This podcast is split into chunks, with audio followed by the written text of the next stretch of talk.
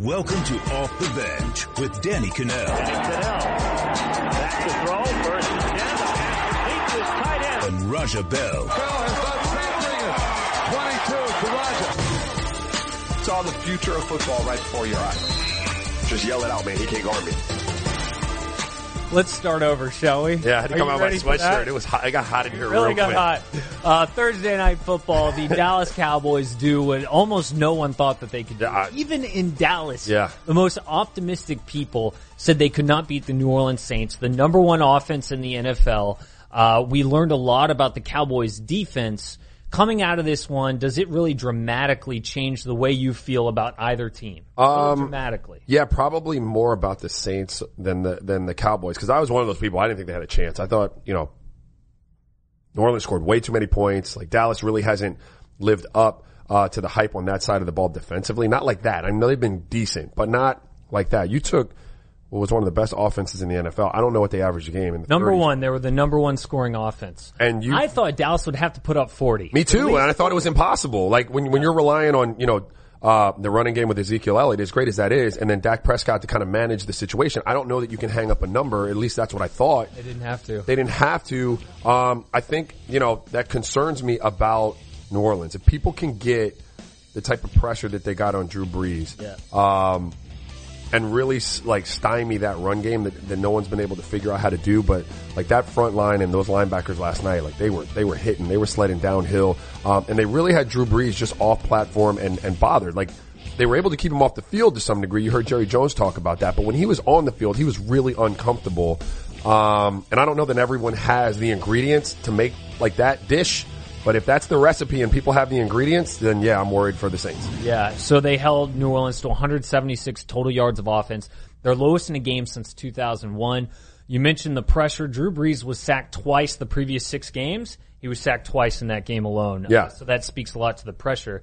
And my big takeaway from this one was that Cowboys defense. It gives me hope for the future. Sure. Uh, because Dak Prescott is going to be up for a deal at the end of the year. Mm-hmm. Uh, they've talked about wanting to pay him. Some people aren't sure if Dak's the man. And I think they can turn that doubt into a team friendly deal for the Cowboys with Dak Prescott. Right. And we've seen in the NFL, the way to win is to get your big money guy on a team friendly deal. Yeah. And that's the quarterback. And if Dak Prescott takes less, then they can really build a team around him. And they've already started doing that with the draft with that great defense. Yeah, if that defense is going to play inspired like that, those young linebackers looked fantastic. Um, you're right. If they can get Dak locked up to something that's relatively conservative and it's a bargain, you know, Dak I think would win in that scenario too because like I don't know who would be giving him the type of deal that that some of these other quarterbacks got. So it could be a win-win. And you know, every team has a moment. And I heard one of Jerry's uh, sound bites that this team wouldn't be the same after this win. Um, teams have a moment where things change for them, where the belief in what they can do change. Maybe they were underachieving and it just wasn't like clicking the way it should be. And then they have this moment and now they're the best version of themselves. And I'm not ready to say that Dallas can contend for anything. Like that's not where I'm at. But I feel like that was their moment too. I echo Jerry in that. Great point. I I think this is the moment where things change for Dallas, at least know, this year. I can't speak to going forward, but at least this year. It's a great point, and I think about the beginning of November. Troy Aikman came out on Dallas radio and said, "I think they need to blow this whole thing up. Yeah. Forget fire um, Jason Garrett. You can change coaches, but you." He said, "We need to blow this whole thing up." And since that time, Yeah. they've won four straight. And look at them now; they're first place in the NFC Yep. East, and they look great. Back to the quarterback thing. When you think of teams who have a lot of talent in the NFL, stacked with talent. For me, I think the Steelers, Mm-hmm. Ben Roethlisberger is the 12th highest paid quarterback. The Chargers, Philip Rivers, the 14th. The Rams have the 26th highest paid quarterback in the NFL, and the Chiefs have the 37th. Yeah, you can spend that And money when you look places. at one, two, three, four, it's Green Bay, Atlanta, Minnesota, San Francisco, Detroit, Oakland. Yep. These are not teams that are built with talent on both sides of the ball to win a Super Bowl. And I think if they can get Dak on that Yeah. team friendly contract, they can be one of those. yeah, it's a really good point. Yeah. They can't. So, big win for the Cowboys last night. Stopped a 10 game win streak uh, for the Saints in a big uh, loss for the Saints. We said the offense never really got rolling. Here's that Drew Brees sound we heard so much about. Champ, champ, on the sunny side, despite tonight not being the berries, you have to believe that your Crescent City men are all set to make a great run at another ice-covered Roscoe, just like the Bulldog boys from Canton Town. I have no idea what that means. Yeah. Yeah. Ready to make another run at a big title, sir. Okay, well, we're uh, we're just focusing on one game at a time. This one wasn't a, a, a great day for us, so we He's got a lot of work to do when we get back after this weekend. He, he wasn't in a mood. So that was a guy from a radio station in Dallas uh, called 1310 The Ticket. Yep. They've won the Marconi Award for the best uh, radio station in the country. And that guy, it's a character. His name Okay. is Scoops Callahan. Okay. And there's a great uh, montage on YouTube. He asks Bill Belichick stuff like it's the 1920s reporter. He always starts with champ, champ. Oh, okay. Yeah, I heard the champ. I'm like, what? you uh, give the bee's knees to the Billy Buzz? Right, right. right. And the best response ever was Phil Mickelson. What'd he say? He goes, "Why are you yelling at me?" Well, that was my first reaction there. But typically, does he get guys after losses? Because like, all right, because that like, like the last thing you want to do as an athlete, I'm sitting up there, we got blown out like that. Obviously, I'm embarrassed. I didn't play well. Is to have you like mocking the situation, right? Like seriously, dude. Like, but um, look, I hear you. In, in terms of throwing it back to New Orleans, though, Yeah. this like this cost them potentially home field. That's a that's a really big Yeah. deal throughout the uh you know the NFC playoffs, right? yeah. So now the LA Rams are, I believe, well, they have one loss, and the Saints have two losses. Yeah. Before they had one, but uh, the Saints had the tiebreaker. So now that number one seed is in the destiny of, Of- the Rams, yeah. and Yeah, it could the be schedule critical. sets up for the Rams too. That's a good point. Yeah. All right, so let's go to the NBA. Uh, big win last night for the Raptors over the Warriors.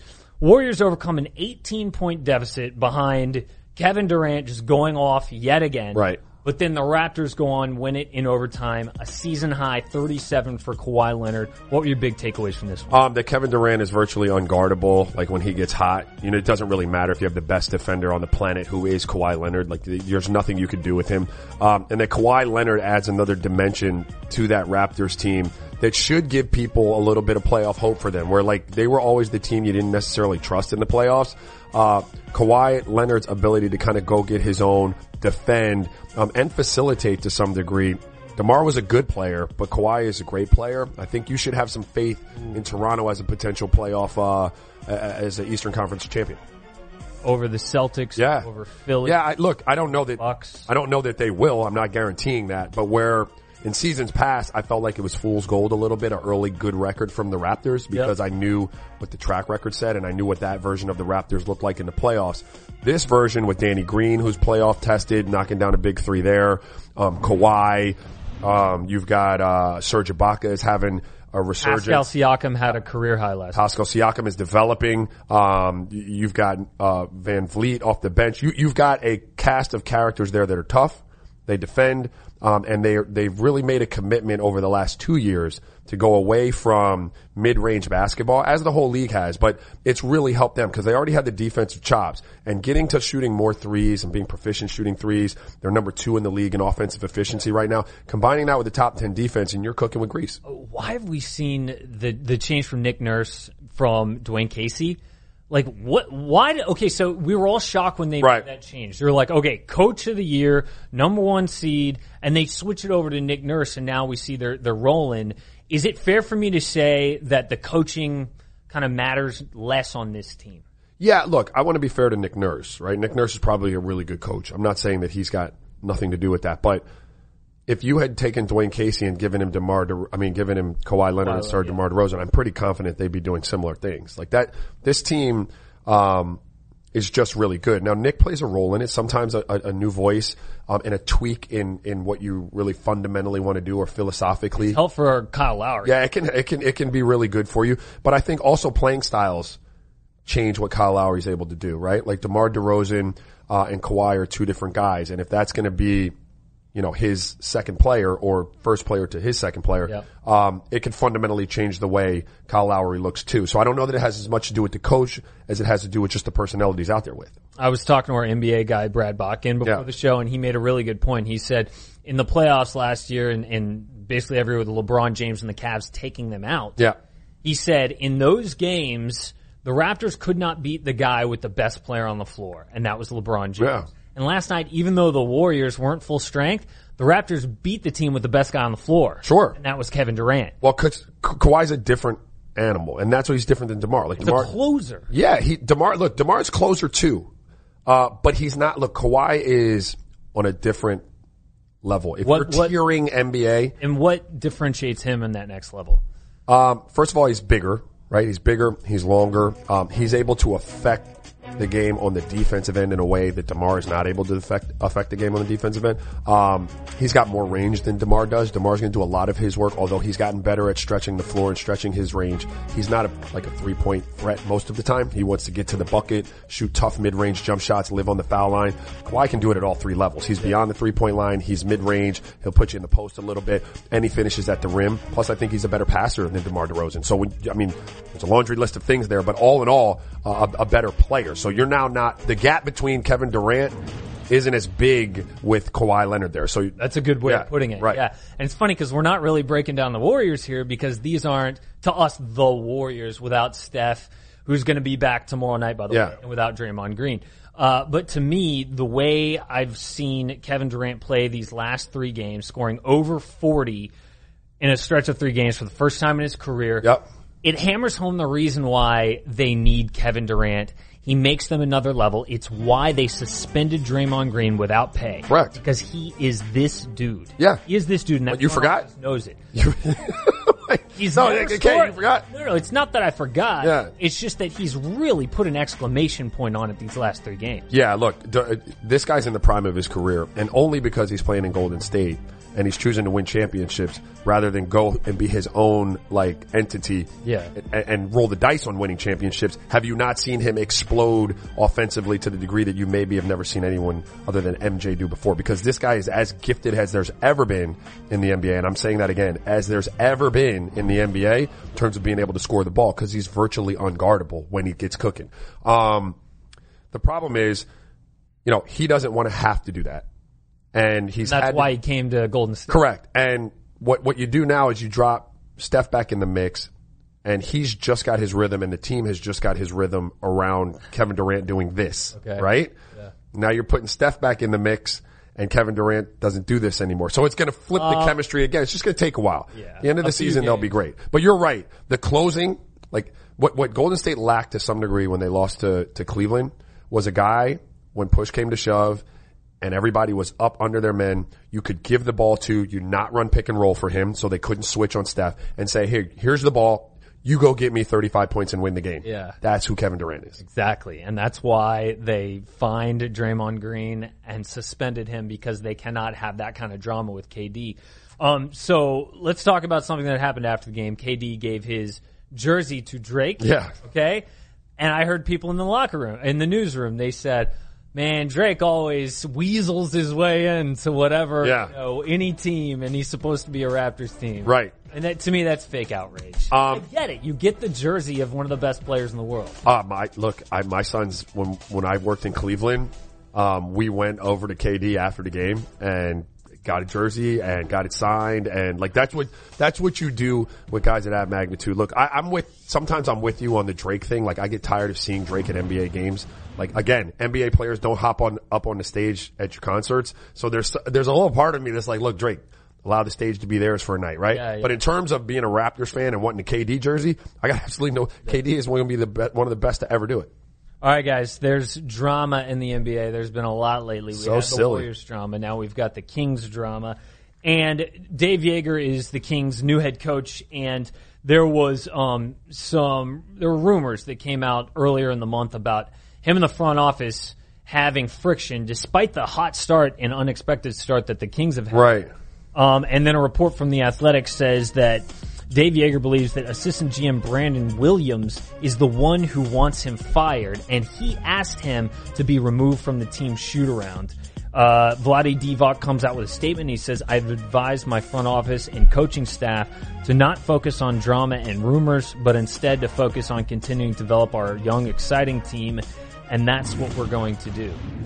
I can't believe that Yeah. right. It's like, oh, the Kings. Look at what they're, you know, exciting start, and then they're having beef with their head coach. Only the Kings can do this. Yeah, I mean they got the break speed off of them last night by the Clippers, but overall, I think they're exceeding expectations this year. They're fun, um, which you haven't been able to say about the Kings in a long time.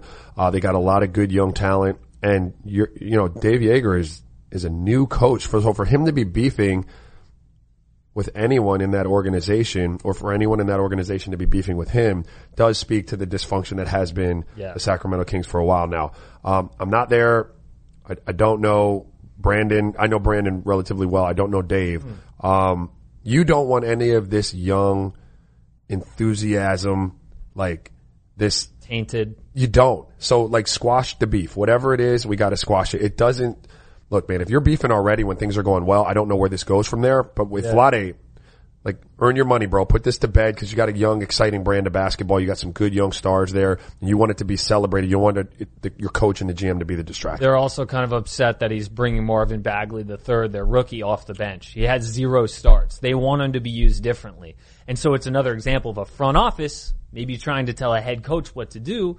And that head coach, like Dave Joerger, is saying, you, you can't tell me what to do. I'm not going to do it. Well, the best, look, the best organizations, they work in lockstep with each other. It's no different than a, than a, than a Fortune 500 company. Like if you have, uh, you know, if you have bosses, um, you have to know what they want and you guys have to figure it out. Like you may not want it. He may want it. You know, uh, one of you winds up getting your way, but that has to be something that we figure out and we have to live with what that looks like, right? We have to figure out what's best for the franchise. And so, you know, I know that Brandon is a relatively young GM. He came from the Sixers. He was raised, I think it was Sam Hinkie and them were, were he was raised in that school. Um, Dave Joerger's a relatively young head coach. They need to figure it out. Like they have to grow up together, but they have to figure out what's best for that franchise. If it means Marvin Bagley comes off the bench for a year, hopefully he has a long career. One year's not going to kill him. Yeah. So far, they started 10 and 11. A unexpected, exciting start. Yeah. Just like the start we've had. Why ruin that by you guys beefing and kicking each other out of practices and stuff? It makes no sense. Yeah. Cut it out. They're doing a lot better than expected. Exciting start. It's been an exciting start on off the bench. Yeah. Unexpected. Welcome back to Off the Bench. That's Raja Bell. I'm Casey Kiernan. We're going to bring in now Yeah. an all Ivy League safety. Oh. All Ivy League safety. Barton Simmons. We should use that more often to introduce you. Do you agree? I'm sure Raja's really impressed with that. So we've got 10 games going on, championship weekend around college football. None bigger, you could argue, than the SEC championship, Barton. It's Alabama against Georgia. The Tide are 13 and a half point favorites. I think everyone, including Vegas, assumes Alabama's definitely Yeah. going to win this thing. Is that fair? This is an 11 and 1 Georgia team. Look, I mean, I, I think Alabama's going to win too. I'd be surprised if Georgia won, but at the same time, this is certainly the best team Alabama's played. I, I believe that. Uh, this is the most balanced team Alabama's played, and this is a team that also has uh, a, a certain element to them when they walk in the stadium where they're not going to be scared. They're not beat before the whistle blows, and so I mean, those are a couple elements that you need to, to be able to compete with Alabama. So, you know, I, I do think that this has a chance to be the most competitive game Alabama's played. And, and I do think that, you know, you're talking about a Georgia team that had this Alabama team beat uh, in this same building uh, just a, a year ago almost. And so I, I think that there's reason to think that this game is, is, you know, competitive and something to pay close attention to. And at the same time, I don't know about you guys, but I just don't see this Alabama team stumbling against this team. I, I, as I look ahead, uh, the, the teams that worry me if I'm Alabama are, are Clemson, uh, and I think Oklahoma because of their offense. And I'm sure we'll talk about Oklahoma a little bit later as well. But uh, Georgia, I, I- think the one thing they've got going for them here is, uh, along with those other things I mentioned, look, the offensive line is, is huge and could potentially sort of control the pace a little bit. Um, I think in their secondary, they've limited big plays better than anyone in all of college football in terms of 20 plus yard plays from scrimmage.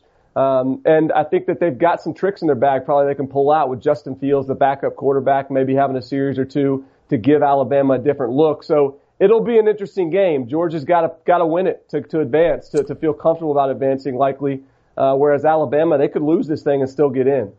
Well, Barton, since you brought you brought up Oklahoma um, as uh, and the threat that they could potentially pose to Alabama, but first, you know they got to get in, uh, and I want to talk about them and Ohio State together. If Oklahoma wins, are they definitely in? And is there anything that Ohio State can do uh, in their game against Northwestern that would change that? Yeah, I'm curious where you guys are on this one. The way I see it, Oklahoma wins in their end. Um, But I say that, and I think when we look at the committee, and, and you go back to 2014 um, when Ohio State jumped TCU to get in based on that dominating 50 whatever to three win against Wisconsin in the Big Ten championship game.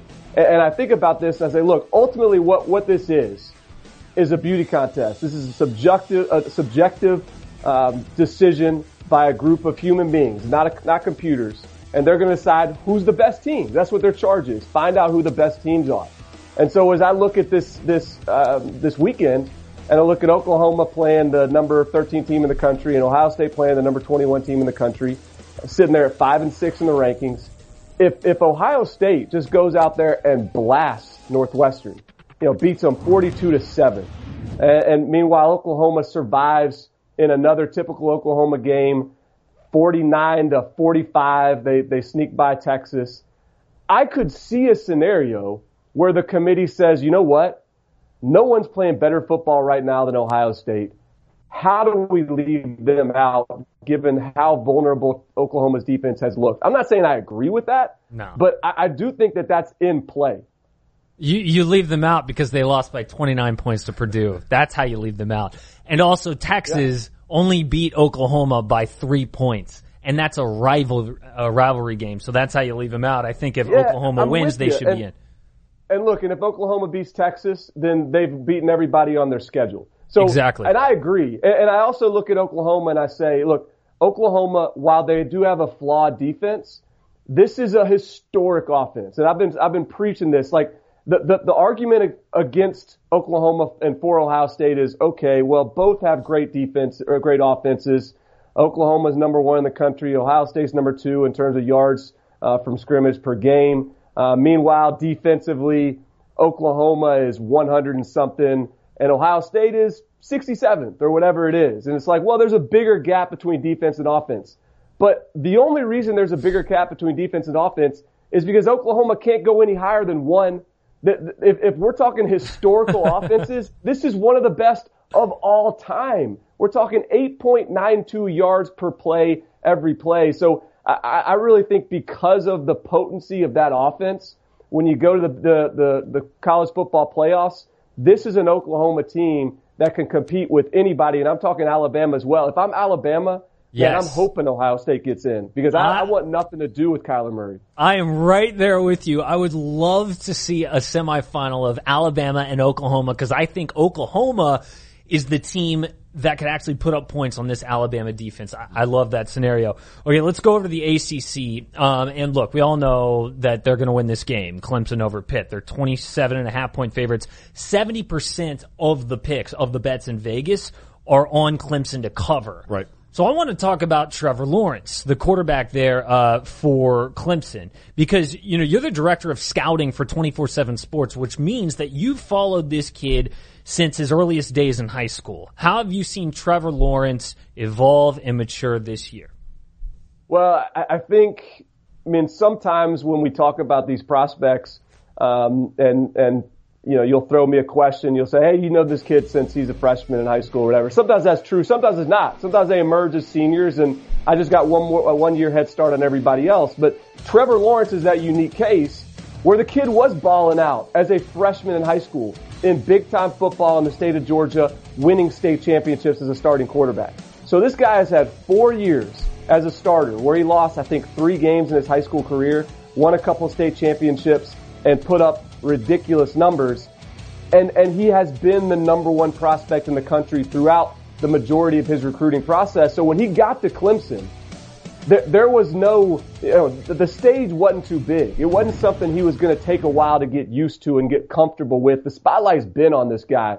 And from a skill set standpoint, I think everybody sees it. The arm talent, I think he really has unlocked in a way that we expected him to. The big receivers on the outside like Tee Higgins and Justyn Ross. But, but I think the, the thing that has really allowed him to excel and be special, and, and look, there's so much pressure on the guy. Like we, we're over, we're just sort of, uh, bypassing the idea that look, they just got rid of a, a starter.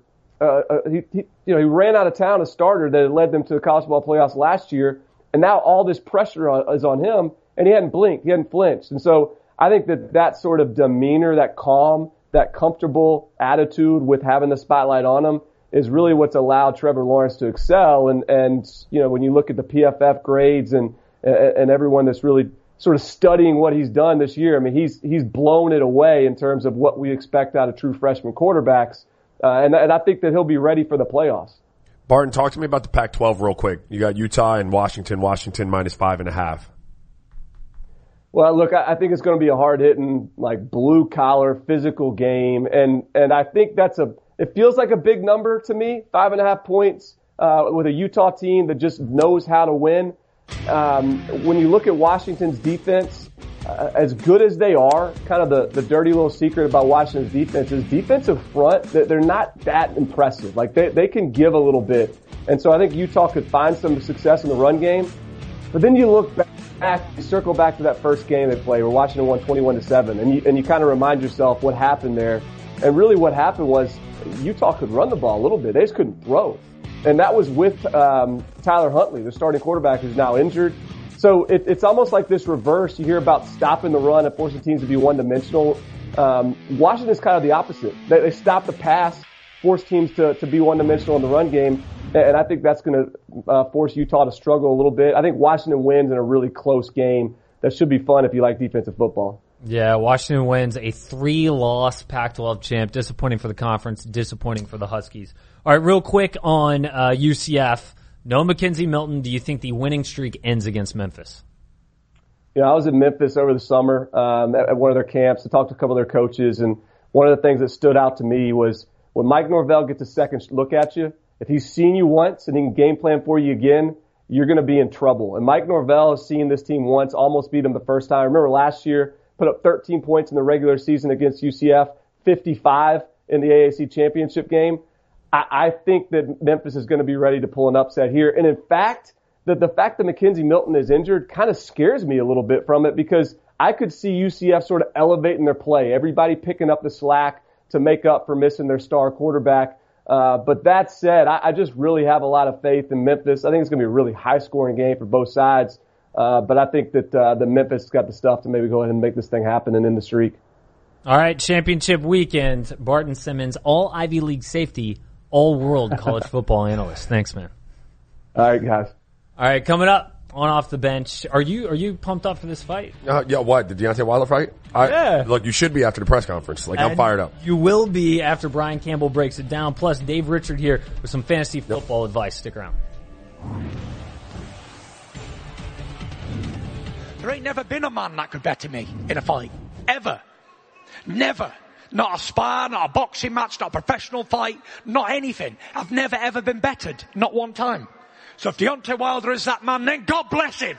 Because I've been waiting and searching for him. I've been searching the world for somebody to better me for 10 years. I ain't found it. I'm the best in the world, and I'm gonna show you over and again. I've showed you guys over again. They fear me. They should. They think I'm crazy, and I'm am. You better be afraid. I'm unpredictable as well too, because when I get in the ring, baby, it, it ain't gonna be no more Mr. Nice Guy. They're both undefeated, Deontay Wilder and Tyson Fury. And, you know, Brian Campbell is undefeated in the fight analysis game. Andy's the host of In This Corner, and he joins us from Los Angeles from his hotel room. So, Brian, uh, it's two undefeated fighters, heavyweight bout, title fight for the WBC uh, belt that's currently Wilder's. And in your uh, fight story, you call it one step closer to finding out who will be the face of this exciting new era. This is more than just a fight, isn't it, Brian?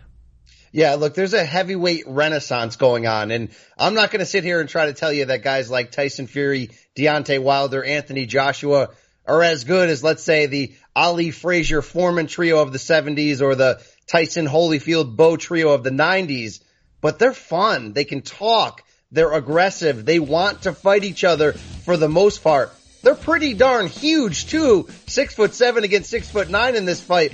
This is as fun as the division has been in a long time, really going back to Lennox Lewis's retirement in 2004. And you know that old adage, right? That old cliche, as the heavyweight division goes, so does boxing. But on a casual level, that's 100% true. The Klitschko era was not fun for this sport in terms of gaining attention in the United States. And look what we have now on Saturday night. the first heavyweight championship pay-per-view bout since Lennox Lewis and Mike Tyson in 2002 that took place in the United States.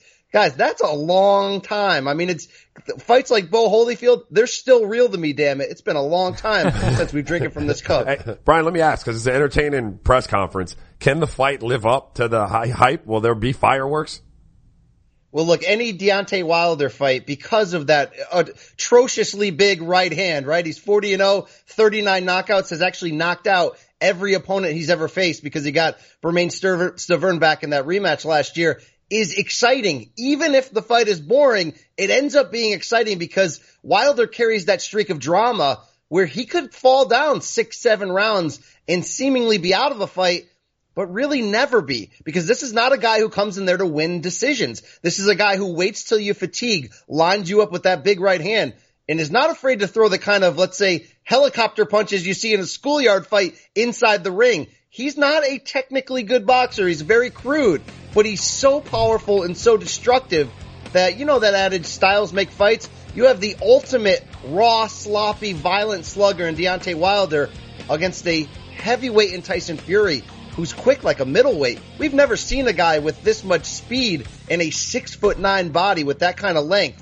So the opportunity for this to be the kind of chess match that's fun to watch and breaks open with pockets of action and violence are really off the charts. This is an incredible matchup when you match up the personalities, when you match up how long it's been since we've seen a fight this big in this division, but also when you really look at that style matchup. And Casey, you mentioned coming in, we got Wilder's WBC title at stake. And don't forget that Anthony Joshua of Great Britain, of course, yep. holds the other three recognized heavyweight belts. But there's something even more important at stake on Saturday night, and that's the lineal championship the guy who beat the guy who beat the guy. And in this day and age in boxing, where there's too many world titles, sometimes the lineal title is the only pure thing left. Fury never lost that. He beat Vladimir Klitschko three years ago this week, went off into a dark spin in which he ballooned to 400 pounds, fought through mental health disorders, fought through substance abuse, but he's back and this is a remarkable transformation and that lineal championship is still on the line on Saturday night. And that's why the winner, regardless of if they ever face Anthony Joshua,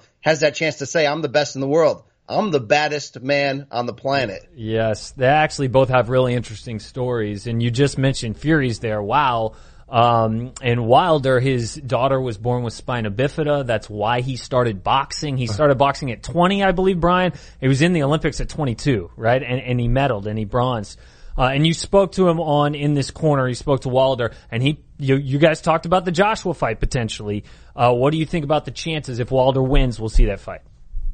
You know, you, you, can just say, I hope so. It should happen. Boxing deserves this. The problem, of course, with modern day boxing is the politics that get in the way. There's no centralized body or promoter, let's say like the UFC, where inevitably, eventually, the best are going to fight the best. In this case, you have two fighters fighting for competing cable networks, if you will. A lot of times that gets in the way. We should have already seen this fight. There's been a very long public negotiation this year that ended really in, in nothing happening. A lot of he said, she said. If Wilder defeats Fury, or really honestly, even if Fury wins, the groundswell from that will be so huge for a fight this big that eventually the winner has to fight Joshua because there's so much money at stake. And for anybody that isn't woke in the States on Anthony Joshua, this is a gold medalist from England built like a linebacker in the NFL who regularly fights in front of 80 to 90,000 in England in soccer stadiums and it's like a cultural event. It's not like a night out at the fights. It's like a we're Grateful Dead fans and we got to follow him to the next show. I mean, this is a guy who's the biggest star in global boxing. Yes, we will see it eventually. I hope though the powers that be can get out of each other's way and let's not have another Pacquiao Mayweather situation where we're waiting five and a half years. So Brian, let me nail you down. Who you got in the fight and why you got him?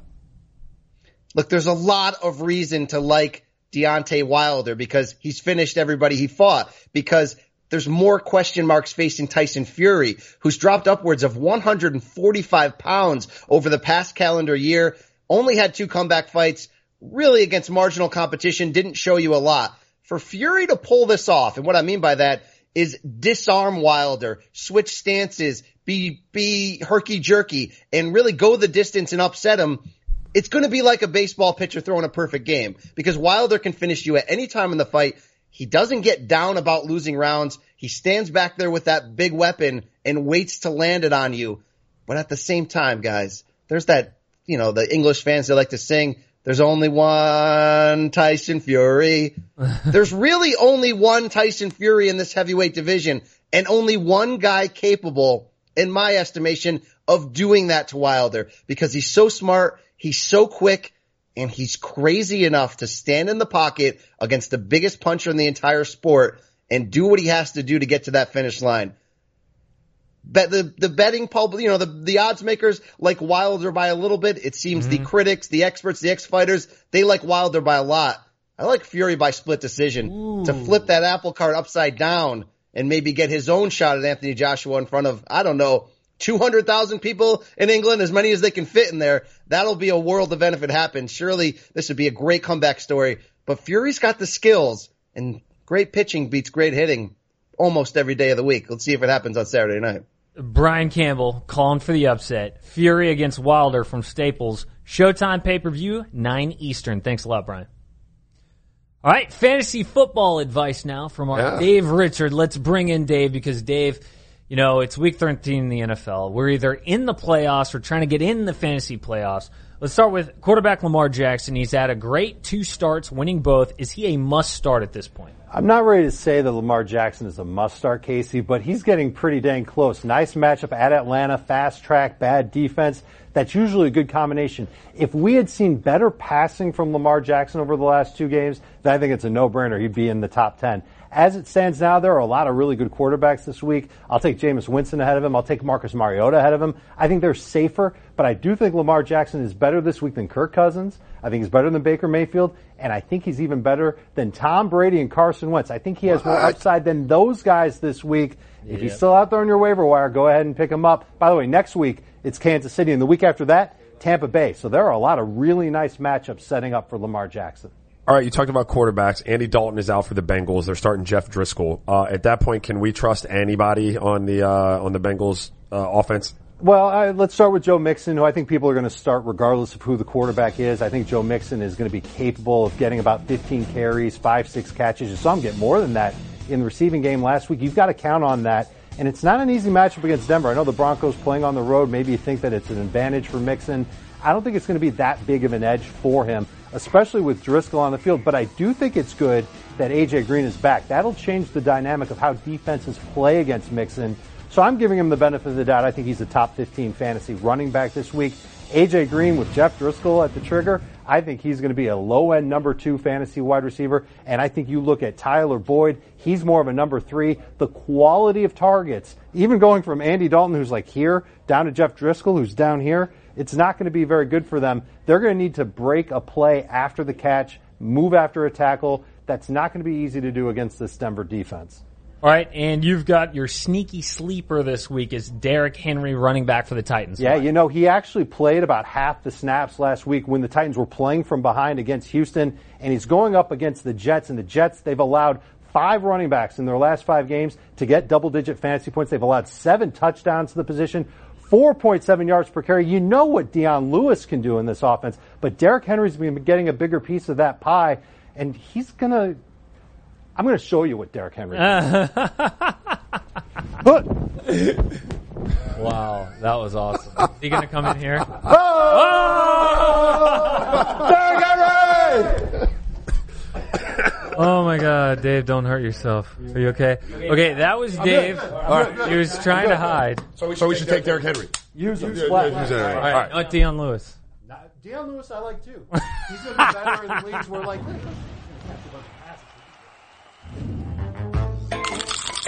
Welcome back to Off the Rails. I'm still recovering Yeah. from Dave Richard. Dave, I think I, he injured me. I think he like pulled the sprain. curtain back. Did the Yeah. people know that he's just literally talking ten feet out? Of Yeah. You know what I mean? Like, they don't know. More like 25. I think it's 25, 30. Uh, so let's talk. Let's pull the ba- back the curtain on what the Lakers are doing there to build sort of team chemistry. Yeah. they brought in Denzel Washington to talk to the team, part of their Genius Talk series. That's Oh. not uh, pretentious. Uh, they brought in Elon Musk, Kendrick Lamar, Yeah. and Olympian Allyson Felix. Coach Luke Walton says he wants to start every day being humble Sure. because the Genius Talk series is all about being humble. Yeah. Uh, and grateful for the lives that they have and use their blessings to help other people. Sure. Um, look, I like this. Okay. Basketball seasons are long. yeah. They can be very like Groundhog Day-ish. You know, it's the same thing. It's the same routine. You're playing the same players. Um, so anything that can bring a different perspective. Um, you're dealing with a lot of young guys too. Don't have a whole lot of life experience sometimes outside of, of the basketball arena. Um, so bringing in people that can help them broaden horizons, give them different perspectives, just generally break the monotony of what you have going on in an NBA season um, is good. Not to mention that you're talking about like we make fun of the genius thing. You're talking about all of these people are titans in their fields. Um, and so they would share common threads and common mindsets. Like they might have the same exact message, but there's common like DNA when you're talking about building champions or building you know, Right. Fortune 500 companies. These guys have certain mindsets. And so being able to share that, uh, with guys in the NBA who you, you would hope have those mindsets, uh, is, is, it's good. It's cool for them. When I was in San Antonio, I was a local sports reporter, Yeah. and the Spurs Pop brought brought in John Carlos. Do you know who that is? He's from the 1968 Yeah, totally. Olympics. Yeah. Mm-hmm. Yes, him and Tommie Smith. And John Carlos came in. He talked about uh, he talked to the guys, and it's funny because that talks very much to the Spurs culture, Right. So when you said those guys like an Elon Musk or a Denzel Washington are at the top of their field, and there are similar characteristics, getting to the top there, getting to the top in the NBA. Yeah. Really talks to the culture that Pop's trying to build there. He brings in a guy who had to do with civil rights Correct. And to build that culture with the Spurs. So maybe it could have a lot to do with culture building. Yeah, What do you absolutely. see? What do you see in the Lakers culture that they're trying to build? Bring in Elon Musk, Kendrick Lamar. Yeah. Well, it's Hollywood. Yeah. I mean, you know what I mean? Like uh, when you were, pop is more about building people, it would sound like from who he's bringing in. Yeah. Right? Like in rounding you out, um, as a person and as a human being in general, when you're talking about like social activism and stuff like that. And the Lakers are the biggest, most glamorous brand in basketball. One of the most glamorous brands in sport. And so when you're bringing in entertainers, uh, you know, actors, musicians and stuff like that, Elon Musk's of the world, like these are famous people for, for, you know, a lot of the reasons is entertainment, right? And that's what the Lakers are in terms of being a brand. And They so it speaks embrace to that. Yeah. yeah, and, and, and, and like not only embrace it, but, you know, dominate it. Like Denzel Washington's fantastic. You know what I mean? And, and, you know, a lot of these people come from nothing too. And so, you know, their, their stories, although they've taken different paths, they wind up in the same place. And, um, again, a lot, people take for granted that these kids, some of them are 18 years old. Um, and they didn't do much but play basketball growing up. Yeah. You know, so giving them some other perspectives is really, it's really important. Did you have any experiences like that when you were in the NBA? Um, you know, I didn't play for a team that brought in anybody to. But talk in to us like 12 that. years. yeah, no, You didn't know? no, not anything Okay. cool like that. Remember how we saw Drake? I met a lot of cool people. Yeah, I was gonna like, say. Remember how we saw Drake on the on the uh, Yeah. side? yeah. Did you ever have any experience? Well, I met a, a lot of cool people. Like uh, Muhammad Ali used to come to a lot of Suns games. You know, I got to go to his events and and you know speak to his wife and stuff like that. And so I've met a lot of cool uh, people who you, you may pick their brain or, or or chop them up along the way. But I didn't have the opportunity really on any of the teams that I played for to actually have one of those guys sit down and and give us you know an hour and a half, two hours of their time to really really pick their brain. Yeah, so it's pretty cool the Lakers Yeah. taking advantage of what they have there in their backyard. Sure. Uh, so in the NFL, Richard Sherman is returning to Seattle for the first time. Of course, he's on the 49ers in that same division there.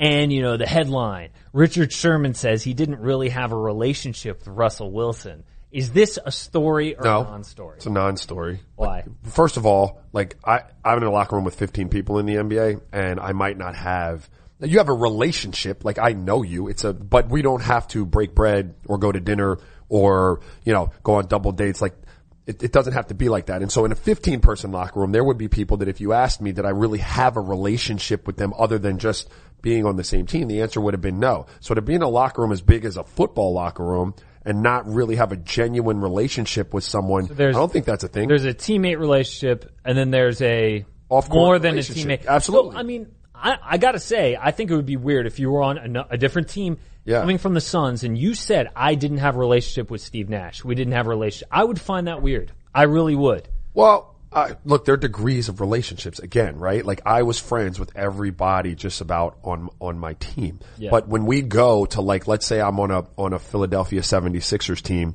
and we get to San Antonio and we don't have much to do. So we're rallying the troops to see what's going on. Like I didn't go out with Derrick Coleman and those guys, like, and, and, and I wasn't in their inner circle. You know what I mean? Like I was with Damone Brown and, and, you know, other guys like that. So like we didn't have the same type of relationship as I would have had with someone else. So I don't think that's, there's a problem with that. Yeah. Like you wind up splintering off in most cases into a couple different groups and that bond with your group is going to be much stronger than that bond with another group. And then again, in a football locker room, when you have that many dudes, I really don't think it's a big deal Mm-hmm. for, you know, a guy on the offensive side of the ball to not really have a genuine relationship with the guy on the Yeah. defensive side of the ball. Yeah, well, the 49ers not going to have a lot of winning going on in Seattle. Not now, maybe next year when Yeah. Garoppolo gets back healthy. Yeah, like CJ Beathard, what are you going to do?